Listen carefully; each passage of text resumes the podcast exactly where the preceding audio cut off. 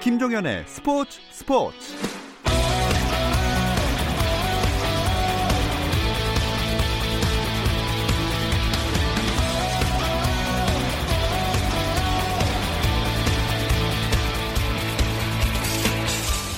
스포츠가 있는 저녁 어떠신가요? 아나운서 김종현입니다. 오늘 하루 스포츠계를 돌아보는 스포츠 타임라인으로 김종현의 스포츠 스포츠 출발합니다.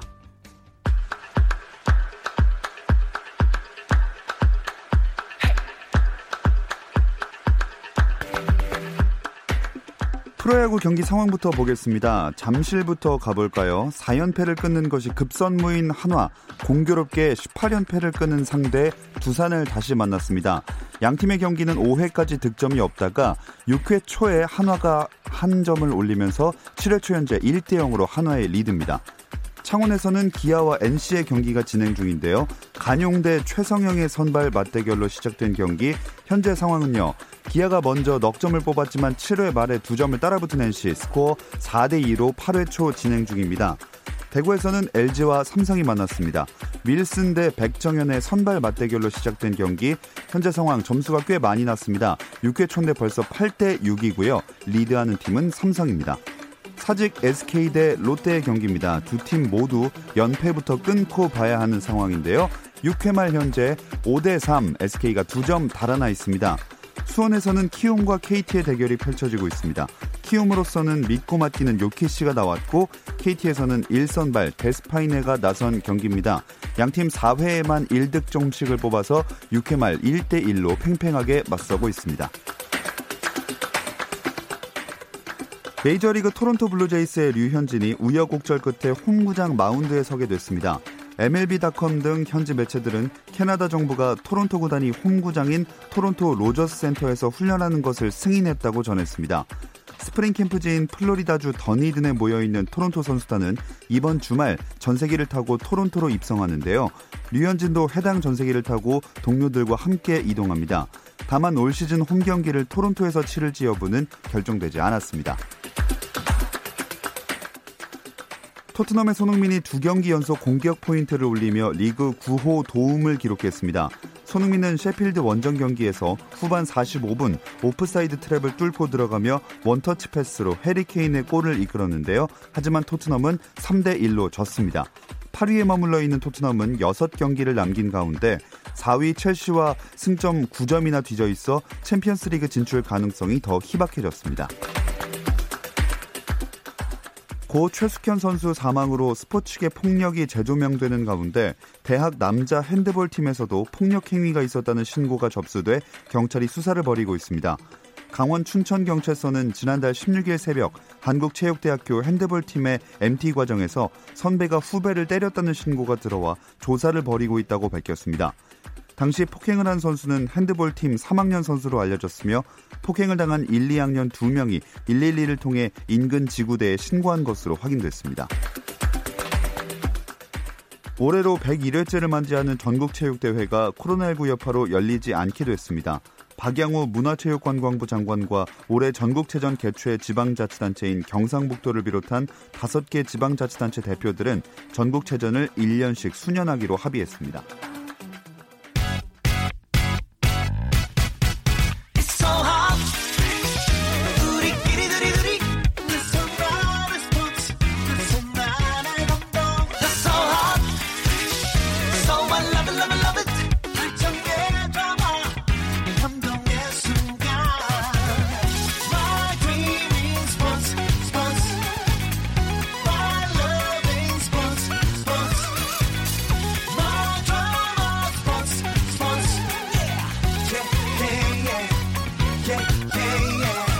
김종현의 스포츠 스포츠.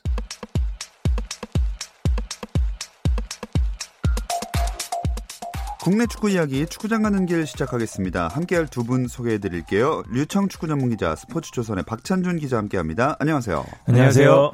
어, 이번 주는 박찬준 기자가 할 말이 좀 많을 것 같은데요. 할 말은 많지만 다 하지 못하는 뭐 마음 고생만 많았던 그런 한 주였고요. 예. 사실 제가 월요일 오전에 이제 유상철 감독 인천 복귀한다는 기사를 썼는데 이 기사를 쓰기 전까지 그러니까 27일 밤부터 28일까지 제가 이 얘기를 듣고 직접 통화도 하고 이러면서 굉장히 괴로웠고요. 쓰고 난 뒤에도 괴롭고 사실 지금도 아주 편치는 않습니다. 음. 이 유상철 감독과 관련된 박찬준 기자 단독 기사면은 사실 확실하긴 한 거잖아요. 제가 사실 기자 초년병 시절에 딱 한 번 오버를 내고 그 뒤로 한 번도 오버를 낸 적이 없거든요. 예. 사실 뭐 제보가 듣고 어느 정도 완성될 때까지 쓰지 않는 게 제 철칙인데 말씀드리고 싶은 건 이제 결과적으로 오버가 됐지만 오버는 아니었고 결과적으로 오버가 돼서 또 마음이 더 편해진 건 있었다. 아. 그렇게 말씀드리고 싶어요. 사실 보통 단독 기사면은 뿌듯해야 되는데 좀 상황이 이렇게 됐네요. 네, 왜냐하면 단독 기사를 쓰려면 박찬준 기자 얘기했지만 송고 시점도 정말 잘 골라야 되고 취재원과의 줄타기도 잘 해야 됩니다. 왜냐하면 취재원이 처음에는 된다 그랬다가 기사를 이제 보내려고 하는데 아 지금 쓰지 말아달라라고 음. 하는 그런 경험도 있고 그리고 이제 동료 기자들하고 수시로 만나게 되는데 포커 페이스도 유지해야 되고 네. 그걸 완성하는 게 단독 기사이기 때문에 박정 기자의 그 특히 이런 류의 기사는 상당히 힘들었을 거라고 보고요. 그날 저희가 모여 있는 단톡방에 박찬준 기자가 매우 괴로워하는 모습을 제가 봤기 때문에 아. 네, 저는 뭐 그 기사를 보면서 아, 이런 소식도 나올 수 있구나라고 싶었지만 박찬준 기자는 아마 한동안도 유상철 감독 때문에 아, 음. 진폭이 있을 것 같습니다. 네, 일단 자세한 이야기를 궁금해 하시는 분들이 좀 있으실 것 같아요. 어디서부터 얘기를 시작해야 될까요? 일단 지난해 11월부터 좀 가보겠습니다. 유선철 감독이 이제 최장학 투병 사실을 공개한 게 11월이었는데요. 그러면서 이제 극적으로 잔류가 이어지고, 그 다음에 이제 사퇴 의사를 밝힌 게 올 1월이었습니다. 네. 아마 이미 인천 이제 기존의 코치진이 그대로 훈련을 진행하고 있었고요. 인천이 이제 가급적 지난 시즌과 이제 색깔을 바꾸지 않으려고 코치진과 선수단에 큰 변화를 주지 않았어요. 이제 그러면서 이와 같은 생각을 같이 할 감독을 찾았고 그게 이제 안산에서 좋은 모습을 보였던 이만석 감독이었거든요. 유성철 감독의 절친이기도 하고 실제로 같이 코칭 스태프 생활도 했었고요. 2월에 선임이 됐었는데 사실 너무 늦었던 게 사실이거든요. 2월이면 이제 동계 훈련도 끝나고 전술적으로 좀 마무리하는 단계인데 그때 이제 감독이 선수를 파악해야 되는 그런 시기였으니까 이제 물론 이제 코로나로 시간을 좀 벌게 됐지만 인간독이 이제 지도력을 내기엔 좀 어려움이 있었고요. 첫 두 경기는 이제 무승부를 하긴 했지만 그다음부터 꼬였습니다. 음. 7연패를 했는데 외인들의 줄부상이 아마 표면적인 이유였지만 내부적으로는 이제 선수와의 갈등이 좀 있었거든요. 그러면서 이제 선수단 내 장악력이 현저하게 떨어졌고 그러면서 인천이 감독 교체를 고려하기 시작했고요. 그러면서 이제 지난달 25일이었죠. 유성철 감독의 항암 치료가 이제 마무리가 됐는데요. 그 이만석 감독이 서울전 이전이었던 이제 부산전부터 약간 사퇴를 준비하고 있었고 실제 구단에도 얘기를 했었고요. 배수진을 쳤던 이제 서울전에서 패하면서 사퇴를 선언했습니다. 인천이 이제 이를 받아들였고 때마침 그때 또 현장에 유상철 감독이 있었거든요. 구단 수뇌부가 곧바로 회동을 가졌고 그러면서 이제 그 자리에서 자연스럽게 유상철 감독 복귀 논의가 펼쳐졌고 좀 결정이 났던 거죠. 음. 좀 공교롭게도 상황이 진행이 됐고 인천이 참 힘든 상황이라 필요하긴 하지만 그래도 유상철 감독의 복귀는 심사숙고해서 결정해야 될 사안이잖아요. 27일 밤에 제가 유 감독님한테 직접 전화가 왔었어요. 그래서 이제 제 첫 마디가 그거였는데 설마 감독 복귀하시는 건 아니죠였거든요. 음. 웃으시면서 하는데 저는 굉장히 말렸고 그, 그 이후부터 이제 10번 이상 통화를 한 것 같은데 의외로 굉장히 좀 확고하셨어요. 그러니까 어.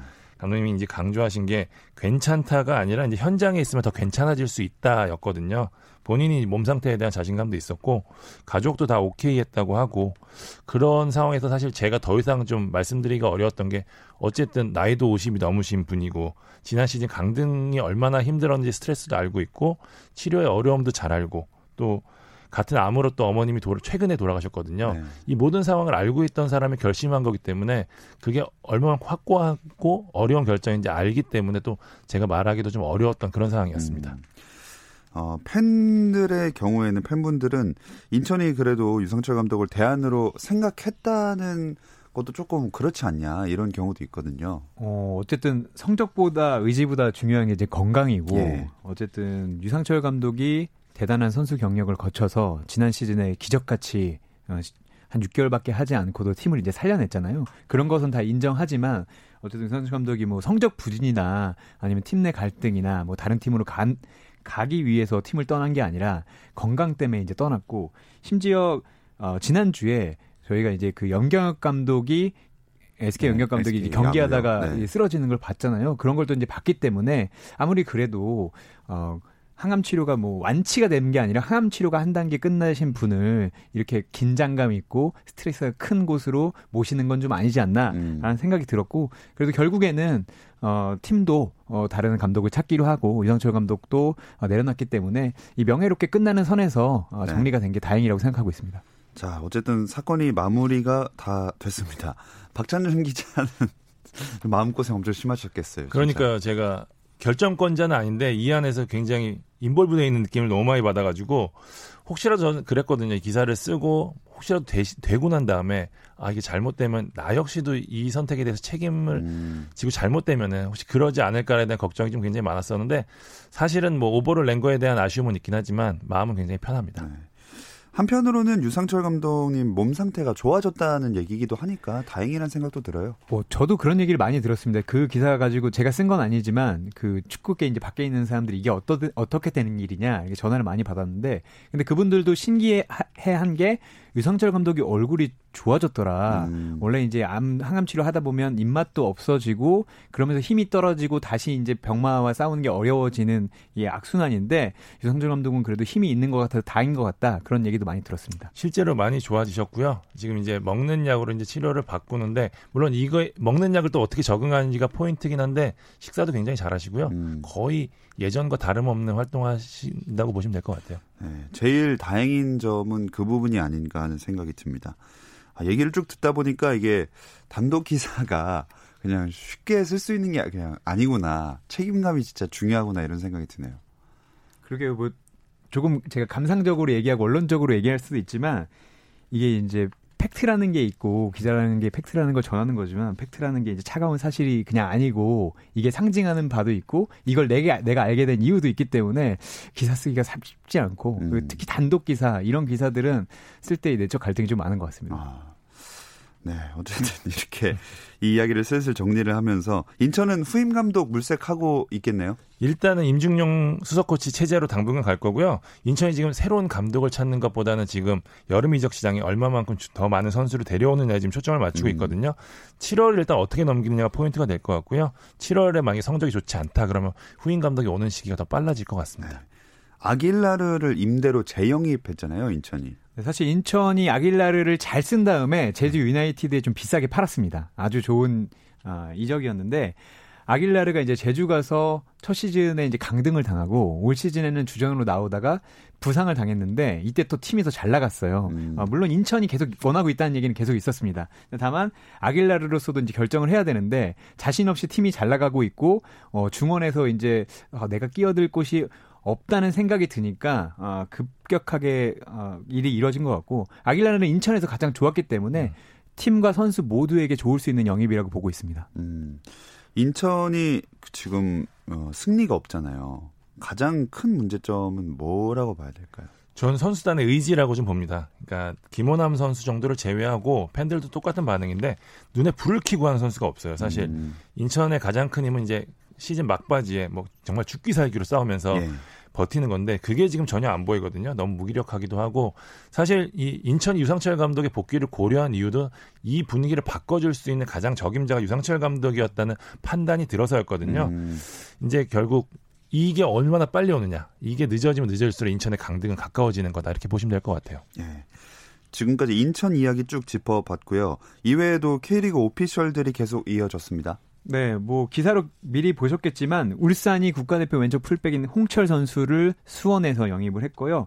포항은 어, 또 제주에서 이미 계약 해지를 하고 있었던 남준재 선수를 영입했습니다. 아, 전북이 가장 뜨거운데 아, 브라질 골잡이 구스파 엘리케 선수를 영입했는데 어, 기성용과 또 함께 뛰었던 모두 바로 그러니까 네. EPL 출신입니다. 음. 감비아 대표인데 이 선수도 영입- 영입을 하면서 어, 모든 사람들을 좀 깜짝 놀라게 하고 있습니다.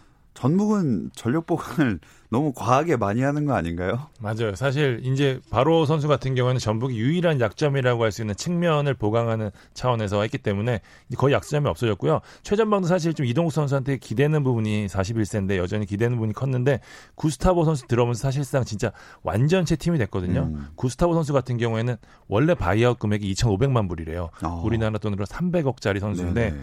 이 선수를 영입하면서 이름값은 최근에 온 브라질 선수 중에 거의 최고거든요. 음. 브라질 출신 에이전트들한테 물어보니까 높이도 있고 스피드도 있고 개인기도 있고 심지어 활동량에 연계력까지 좋다고 하더라고요. 어. 그러니까 정말 어마어마한 선수가 왔기 때문에 사실 코로나가 아니면 정말 코린티아스가 절대 놓아주지 않을 선수라고 하는데 저도 이런 좋은 선수가 오는 거에 대한 기대감도 좀 있고요. 전북이 더 세질까봐에 대한 사실 이러면 리그가 재미없어지지 않을까에 대한 걱정도 좀 있습니다.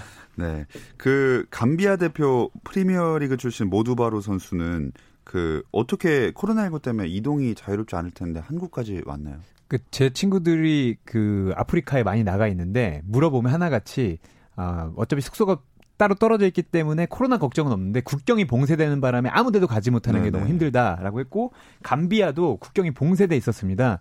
그래서 사실은 어, 모두 바로가 안 되니까 구스타포한테도 왜냐면 워낙 비싼 선수였으니까 어, 일종의 플랜 B로 생각한 건데 이런 와중에 어, 어쨌든 현대 그룹이 세계적인 그룹이기 때문에 어쨌든 어, 잘 풀어냈고 음. 모두바로를 데려오기로 했는데 구스타보까지 잘 풀리는 바람에 전북은 한 명만 데려와도 되는 네. 공격수를 두 명이나 데려왔고요. 어쨌든 사실 K리그에서 잘하는 외국인 선수들이 조나탄 선수가 3부 리그 출신이고 말컹도 3부 리그 출신이었고요.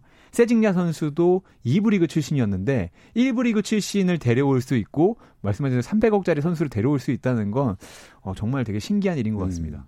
네, 어떤 플레이를 할지 참 기대가 많이 되는 선수들입니다. 또 주목해 볼 만한 게 아까 말씀하신 홍철 선수의 울산행이죠. 울산의 유일한 약점이 왼쪽 풀백이었습니다. 지금 박주호 선수는 노쇠화하고 있고요. 그다음에 데이비스는 좀 기량이 좀 떨어진다는 평가를 받고 있는데 그래서 이제 신예인 서령호 선수를 그 자리에 기용하고 있는데 홍철을 영입하면서 울산이 약점을 완벽하게 지웠습니다. 이제 비교적 저렴한 금액의 영입에 성공하면서요. 우승을 위한 마지막 퍼즐 맞췄고요. 마지막까지 진짜 전북과 울산은 올 시즌은 진짜 치열한 경쟁을 네. 할것 같아요. 그리고 대구의 세징야 선수가 귀화를 원한다 이 소식도 있죠. 네, 세징야가 이게 국내 언론하고 인터뷰한 게 아니라 브라질 언론하고 인터뷰를 했어요. 음. 어, 사실 한국에 산 지가 오래됐지만 지난해부터 한국에 대한 애정이 커졌고 코로나를 극복하는 걸 보면서 한국에 대한 애정이 더 커졌다. 어. 그리고 이 세징야 뒤에는 사실 세징야보다 세징야의 아내가 한국 생활에 대해서 엄청나게 큰 애정을 가지고 있다고 합니다. 그래서 세징야는 오히려 어 시즌이 끝나고 브라질로 돌아갈 때 자신이 아니라 아내를 다독여야 될 정도로 어. 아내가 이제 한국에 대한 사랑이 커졌고 어쨌든 세징야도 전에 말씀을 드렸지만 브라질 2부 리그 출신인데 여기 와가지고 기량이 좀 날개를 달았어요. 어 그렇기 때문에 어 세징야가 귀화를 하고 싶다는 얘기를 했고 어, 이렇게 할 수 있는 얘기가 올 시즌으로 세징야가 한국에서 지낸 지 5년째입니다. 특별 귀화가 아니더라도 일반 귀화도 할 수 있어서 세징야가 뭐 인터넷 강의로 인강으로 한국어 수업을 듣고 있다 이런 얘기까지 했으니까 한번 지켜보면 될 것 같습니다. 그 축구 대표팀에서 국가 대표팀에서 손흥민 선수랑 같이 뛰고 싶다 이런 목표도 밝혔더라고요. 귀화만 된다면 가능하지 않을까 싶어요, 사실. 지금 세징야 선수의 기량은 거의 정점이거든요. 예. 현재 기량이라면 이제 대표팀에서도 에이스를 먹을 수 있는 그런 선수고요. 여기에 또 포르투갈어가 되니까 벤투 감독과 소통도 음. 가능하고요. 세징야가 이제 저돌적인 움직임에 이제 마무리까지 능한 선수거든요. 대표팀이 이제 밀집 수비에 고전하고 있는데 손흥민 선수가 굉장히 좋은 시너지를 내지 않을까 이런 생각이 좀 듭니다. 네. 이제 내일부터 펼쳐질 K리그 10라운드 전망을 해보겠습니다. 이 이야기는 잠시 쉬었다 와서 나눠볼게요. 스포츠 잘 압니다. 김종현의 스포츠 스포츠. 금요일 밤의 축구 이야기 축구장 가는 길 스포츠 조선의 박찬준 기자, 류청 축구 전문 기자와 함께하고 있습니다. 지난 주말 경기에서 전북이 울산을 이기면서 두 팀의 승점 차는 넉 점 차가 됐네요. 네, 사실상 전반기 결승전이라고 볼 수 있었는데 아, 경기 전까지는 전북이 21점으로 1위였고 어, 서- 울산이 승점 20점으로 2위였는데요. 어, 전북이 2대 0으로 이겼습니다.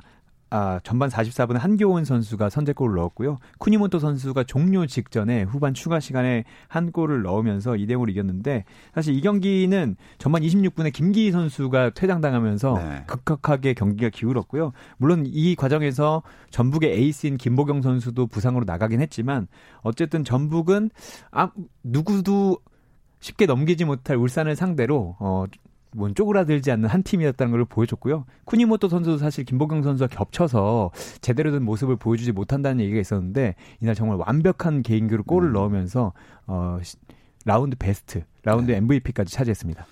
어, 지난주에 이외에도 여러 경기들이 있었는데 류청 기자가 예측했던 지난주 나와서 얼마나 맞았나요? 제가 일주일 전 걸 완전 기억하지 못하는데 네. 제가 이제 쓰고 있는 글이 어, 를 보니까 제가 많이 맞췄던 것 같습니다. 송지훈 기자보다는. 아, 네, 축하드립니다. 오늘도 한번 신나게 해보겠습니다. 어쨌든 지난주 결과 1위 전북, 2위 울산이고요. 그 뒤 순위를 한번 짚어주실까요? 네, 3위는 상주고요. 승점 17점입니다. 대구 4위, 5위 포항, 6위 강원 여기까지 상위 스플릿 가는 라운드고요.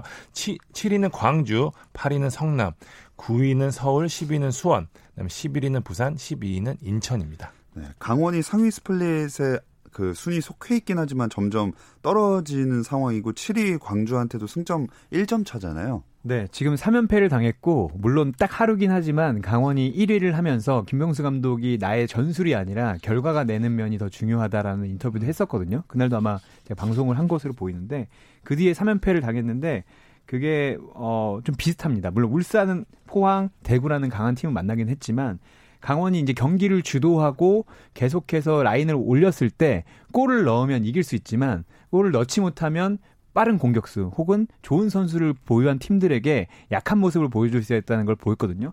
물론 여기 이제 고무열 선수가 한때는 이제 골을 많이 넣으면서 팀을 몰고 갔지만 3연패 하는 동안에 어 강원이 7골을 내주고 한 골만 넣었어요. 음. 그런 걸 보면 지금 공수의 밸런스가 어느 정도 무너지면서 어려운 시기를 맞고 있습니다. 자, 또 하나의 어려운 팀이 서울이었는데 아까 초반부에 인천 얘기할 때 나왔지만 인천을 이기고 9위로 올라섰네요. 맞습니다. 서울이 인천을 1대 0으로 꺾고 5연패에서 탈출한 거거든요. 사실 9위 뭐 서울 팬들 입장에서는 익숙치 않은 순위고요. 물론 2년 전을 생각하면은 뭐 그럴 수도 있는데 일단 중위권과 승점 차가 크지 않기는 한데 사실 서울은 상위권에서 놀아야 되는 팀이거든요. 그런 의미에서 좀 서울이 좀 더 올라가야 리그도 좀 더 탄력을 받을 수 있고 재밌을 것 같은데 지금 여러모로 좀 안타까운 순위입니다. 네. 게다가 또 바로 뒤에 수원이 있고 이 두 팀이 내일 경기를 갖습니다. 네. 슈퍼매치가 벌어지는데 두 팀 모두 이제 상황이 좋다, 좋지 않으니까 슈퍼매치가 아니라 이게 단두대 매치가 되는 게 아니냐라는 얘기도 돼 있고 왜냐면 이제 수원 같은 경우에는 지난 경기에도 이기지를 못했어요. 근데 다만 안타까운 것이 이 두 팀의 경기가 당연히 열띠겠지만 서로를 무너뜨릴 만한 무기를 보유하지 음. 못한 상황이고 아, 서울 같은 경우에는 아드리아노 선수가 경기력이 좀 많이 떨어진 게 노출됐고 박주영 선수는 한국 나이로 36인데 체력적인 부담이 있고 윤지태 선수가 지난 경기에 골을 넣었으니까 좀 기대해 볼 만은 하거든요. 근데 다만 수원은 타가트 지난 시즌 득점왕을 잡았는데 이 선수가 지난 시즌과 같은 선수가 맞는가 할 정도로 아, 골 부진에 빠지고 있습니다. 수원이 경기력이 아주 나쁜 건 아닌데 공을 돌리다가 결정을 못 지어주니까 마지막 순간에 골을 내주면서 계속 아쉬운 패배를 하고 있거든요. 네. 그런 측면에서 두 팀이 어, 치열하겠지만 사실은 정말 져서는 안 되는 경기이기 때문에 조금은 뒤로 물러서지 않을까 예상해 봅니다. 자, 그리고 내일은 두 경기가 더 예정돼 있죠. 네, 울산과 인천이요. 4일 오후 6시 울산 월드컵 경기장에서 맞붙고요. 강원과 부산이 강릉 종합운동장에서 오후 7시 경기를 치릅니다. 나름대로 승리해야만 하는 이유가 많은 팀들 간의 맞대결 아닙니까? 네, 일단 울산은 어 뭐 길게 얘기할 것도 없이 무조건 이겨야 됩니다. 왜냐하면 우승을 위해. 전북은 계속해서 이길 가능성이 크고 예. 경기력 과 상관없이 승점 3점을 쌓고 있는데 이번에도 지거나 비었을 때 전북과 승점 차가 6점 차 혹은 7점 차까지 벌어질 수 음. 있거든요. 그래서 무조건 이겨야 되고 어 물론 인천이 절박하긴 하겠지만 점, 울산의 기세를 막기는 쉽지 않아 보입니다. 왜냐하면 어, 인천은 앞에서 끌어줄 수 있는 선수들이 있어야 되는데 이런 선수들이 지금 거의 뭐 부상으로 빠지거나 예. 부진으로 안 좋기 때문에 결과적으로는 파상 공세를 90분보다 막아야 되는데 음. 한 골도 안 내주고 경기를 끝내기는 좀 어려워 보입니다. 네. 어, 다음으로 강원 대 부산 경기는요. 강원은 지금 3연패 빠지고 말씀드린 대로 이제 부산은 3경기 무패. 그러니까 흐름이 좀 상반된 팀인데요. 강원 입장에서 이제 흐름을 바꾸는데 초점을 맞출 텐데 사실 지금처럼 무너지는 수비에선 답이 없거든요. 부산이 이제 좋은 흐름은 이어가고 있기는 한데 승부처에서 좀 승리까지 만들지 못하는 게 지금 문제거든요. 음. 강원전에서 이제 이를 넘을 수 있을지 강원은 얼마만큼 이 분위기를 바꿀 수 있을지가 포인트가 될 것 같습니다. 네. 일요일에는 세 경기가 있죠. 네, 상주 대 전북이 경기를 하고요. 광주와 대구 그리고 성남과 포항이 맞붙습니다. 아, 일단 상주 대 전북 이거 되게 재밌을 것 같아요. 지금 뭐 상주는 제가 볼 때는 전북을 이길 수 있는 팀이 세 팀이라고 보면 울산, 상주, 대구라고 보거든요. 어. 그 중에 하나 정도인데 워낙 견고한 축구를 펼칩니다. 지금 뭐 공격적인 축구로 유명하긴 하지만 저는 개인적으로 좀 아틀레티코 마드리드랑 비슷한 축구를 한다고 생각을 하는데 그 한석종, 박용우, 그다음에 권경원 이어지는 이 가운데 축이 굉장히 견고하거든요. 전북도 쉽게 뚫기는 어려운 그런 팀인데 만약에 상주가 지금 3위 달리고 있는데 전북까지 잡는다면 정말 태풍의 눈이 될 수 있을 것 같습니다. 그러면 이제 울산과 전북의 이 선두 경쟁이 훨씬 더 치열해지는 상황이 되겠네요. 아, 누군가 끼어들어 주면, 네. 물론 네. 전북과 울산은 머리가 아프겠지만, 네, 저희는 좀 기분이 좋을 것 같고, 그리고 이번 경기가 또 재밌는 게, 문선민 선수와 경공, 권경원 선수가 예. 전북 유니폼을 입고 있다가 이제 충성으로 그 유니폼을 갈아입지 않았겠습니까? 충성. 클럽에 다니고 있는데, 문선민 선수가 인천에 있을 때 전북을 그렇게 괴롭혔어요. 아, 맞아요. 정말 많이 괴롭혀서 어, 이동국 선수가 장난으로 그 문선민 선수가 전북 왔을 때 이제 관제탑 세레모니 안 봐도 다행이다라고 했는데 네. 이번에도 아마 정말 괴롭힐 겁니다. 왜냐하면 문선민 선수 얘기를 들어보면 수비 선수들이 말 달리는 소리가 들린대요. 문선민 선수가 달려올 때 아. 그 정도로 빨리 달려오니까 아마 전북 수비진이 아, 오랜만에 아, 좀 겁에 질리지 않을까 아. 생각해 봅니다. 오랜만에 말 달리는 소리 한번 들어볼 수 있겠네요. 어, 광주 대 대구의 경기는 어떨까요? 광주가 잘 나가다 다시 연패했거든요. 물론 상대가 강하기는 했지만 경기력이 좀 떨어졌습니다. 특히 수비 쪽에 좀 문제가 드러내고 있는데 중앙에서 좀 쓸어줘야 되는 여봉훈 선수의 공백이 좀 있고요. 골키퍼도 좀 지금 좀 불안하거든요. 그 공격 중에 윌리안 선수도 이제 징계로 뛸 수 없는 상황이고요. 반대로 대구는 진짜 최고의 흐름이거든요. 게다가 지금 세징야 에드가가 FA컵에서 좀 휴식까지 취했기 때문에 광주가 이 듀오를 제어하기는 좀 쉽지 않을 것 같습니다. 음. 마지막으로 성남 대 포항 경기 짚어보겠습니다. 네, 성남이 지난 주중에 열린 FA컵에서 충남 아산을 잡긴 했지만 시원한 경기력은 아니었고 초반에 남매온에 이런 얘기가 나왔지만 다섯 경기 연속 리그에서 승리가 없습니다. 예. 그냥 승리가 없는 게 아니라 1무 4패를 달리고 음. 있습니다. 근데 물론 지난 경기에서 어, 부산과 1대 1로 비기면서 무승부를 하긴 했지만 성남도 공격력이 좀 아쉬워요. 골을 못 터트리고 있는데 나상호 선수에게 지금 어, 기대를 걸어야 되는 상황이고 포항은 팔로세비치가 없는데도 지금 연승을 달리고 있거든요. 확실히 김기동 감독이 하려는 축구 그리고 선수들이 어, 전술을 이해하는 능력이 있기 때문에 어, 물론 성남의 기세가 거세겠지만 포항이 조금 유리하지 않나 그렇게 보고 있습니다. 음. 자, 오늘 또 이 예측 안 하면은 심심하니까 제일 재밌을 것 같은 제 맘대로 정해보겠습니다. 상주 대 전북 경기 스코어 예측 딱 스코어만 딱 듣고 갈게요. 먼저 누가 하시겠어요? 제가 먼저 하겠습니다. 예. 아, 저는 전북이 2대 1로 이긴다고 봅니다. 2대 1 네. 그리고 박찬준 기자는 전 전북 1대 0. 1대 0 네. 아, 전북의 승리고 한 골 차인데 이제 2대 1이냐 1대 0이냐 네. 네. 네, 다음 주에 확인해 보도록 하겠습니다. 자, 류청 축구 전문 기자 스포츠 조선의 박찬준 기자와 함께 했습니다. 고맙습니다. 감사합니다. 주말에는 9시 20분부터 함께 하실 수 있고요. 저는 월요일 8시 30분에 다시 돌아오겠습니다. 김종현의 스포츠 스포츠.